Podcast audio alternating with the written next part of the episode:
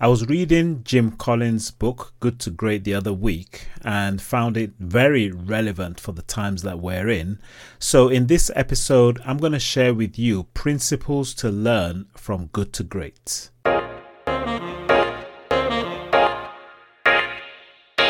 Welcome to Business Leaders Coach, where we educate, enable, equip, and empower you to become the best leader you can be. My name is Toyo B, founder of Business Leaders Coach we work with CEOs and leadership teams moving from startup to scale up, while on this podcast, I bring you practical steps that you can apply in your leadership today. We draw wisdom from some of the best business books, bring on guest entrepreneurs and authors as well. And you can go to Business Leaders Coach forward slash podcast to subscribe so that we can send each episode as well as any templates or tools that might come with subsequent episodes. Now, I want to welcome you to episode 41. And recently, as I said in the intro, I was rereading, or you could say listening, to Jim Collins' book, Good to Great, as I'm currently working on pulling together a coaching process for leaders that can help accelerate their leadership growth and so I was going through the book and I realized how relevant it is for the times that we are in. Now, if you haven't read it, it should be a must read for you and your leadership team, especially if you're scaling up your business, because Jim and his team did uncover some timeless principles about, yes, to build a business and make the business great, but actually is any organization of people. He actually says that in the book that they wanted to pull out principles that can be applied to any kind of business at any point in time.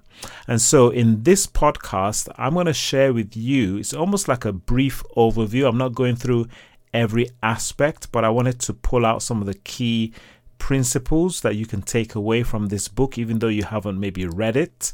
So I hope it prompts you to take action in any of these areas that I mentioned.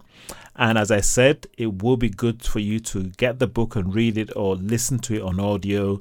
It might be a good reminder if you've read it before, because uh, I'm going to highlight a few things that maybe you've forgotten or maybe you need to apply it right now in your business. So, if you haven't read the book, Good to Great is based on research that Jim Collins, the author, conducts with his team. And they're looking at what is it that makes some companies great over time while others might be considered as just good. Now, the team selected a list of companies that displayed consistent results over 15 years and beyond and they compared them to similar companies in the same industry around the same time with the question what is it that makes these companies great? And what he found was based on three disciplines. So the book is based on these three core overarching principles or disciplines. And number one was disciplined people, the second was disciplined thought, while the third was disciplined actions. And so each discipline is divided into two areas of focus. And I'm just going to go through five of them very briefly. As I said, the whole aim of this podcast is to prompt your thinking just so that you can quickly get this under your own belt if you need to apply immediately or to encourage you to, as I said, it may be a good exercise for you and your team to read it chapter by chapter and actually discuss it even as part of your board meetings. So the first one is on disciplined people. What they found in the process of looking at what made a company great was that they could not ignore that leadership mattered. In fact, Jim says that he instructed the team not to focus on leadership, but that the evidence became very clear that they couldn't ignore it. And so this came about with them uncovering the kind of leadership that they found. So it was a unique type of leadership that they had to give it a name, and they ended up calling it level five leadership. And what they found about this leadership was that it was quite different from the other types of leaderships that we see in typical organizations. In fact, they gave five distinctive levels of leadership that I'll run through very quickly. Level one was the highly capable individual. Level two was the contributing team member. Level three was the competent manager. Level four, the effective leader. And then level five was simply called level five executive. And so the leaders of these organizations that were classified as level five, they were seen to be humble and at the same time had a strong will to get things done. And so the formula, therefore, was humility plus will equals level five.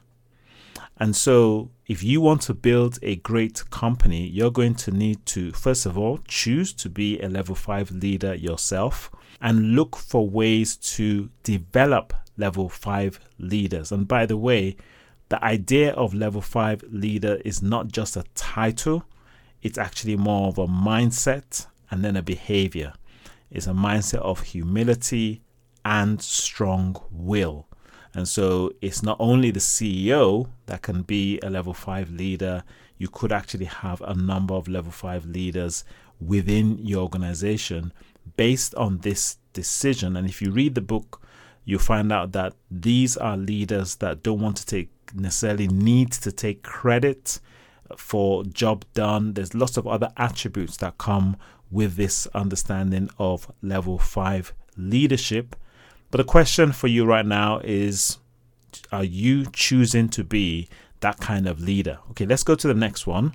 The next one was the principle of first who, then what. And what this meant was that they observed that these companies, these are the great companies, they focused much more in making sure that they hired the right people before determining where they are actually going. Now, basically, in many of the examples that were used in the book, these were already established businesses. They were not startups. So there's a slight nuance around that that I think you do need to have some kind of idea. If you're starting a new business, we would normally say have a vision statement. But obviously, this was about them taking this business now to that next level. So, this was important to observe that if a CEO was thinking of taking the business to the next level, the point that Jim and the team were making is that they made sure that they found the right people first.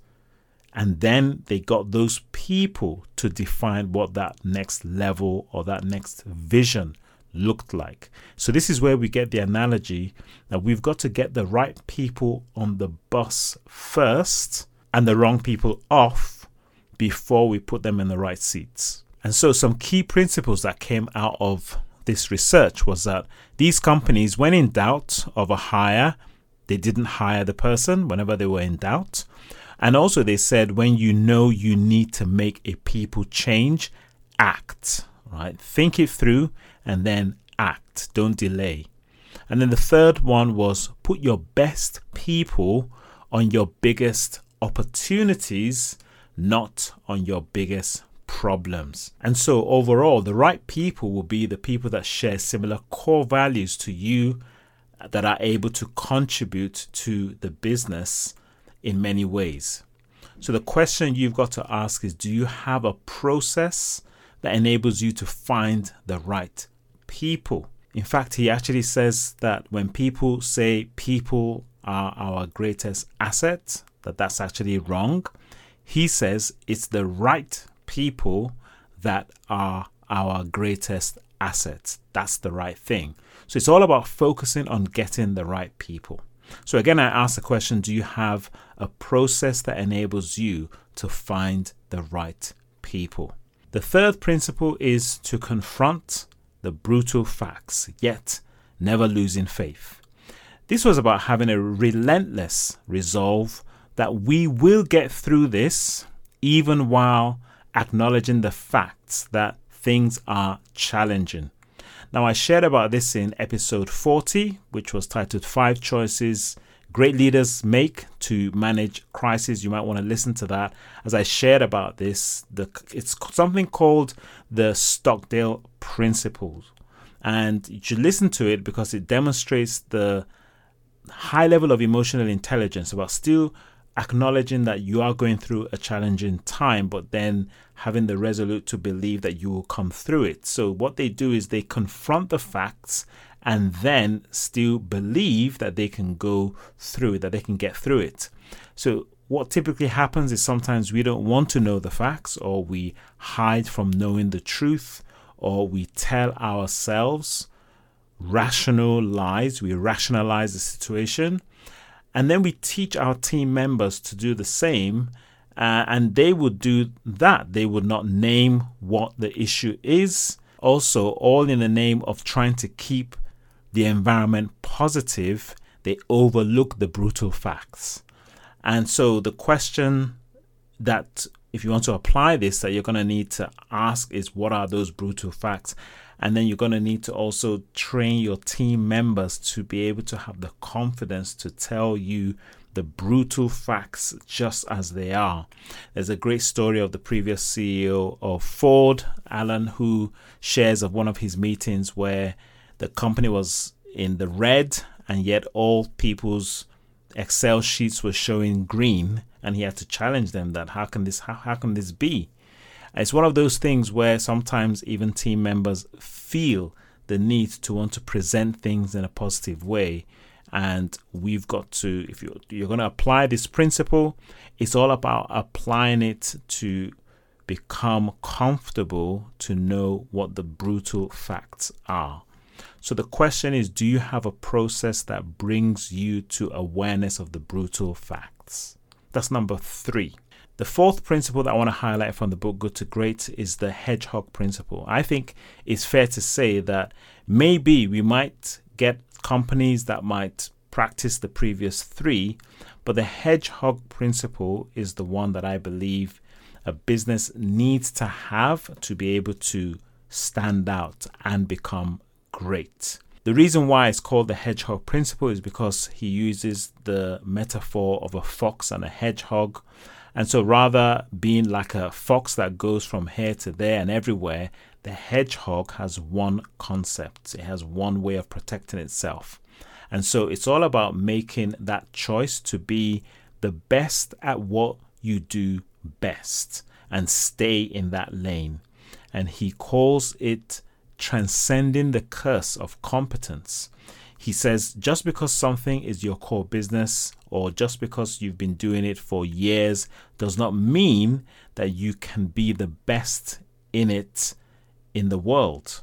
And so you have to figure out what that thing is that you can be best at. And so there are three questions that you're going to need to ask what you're deeply passionate about, then what you can be the best in the world at, and then what drives your economic engine. And so these three questions are in circles, and these circles overlap each other, and that's what gives you the hedgehog concept.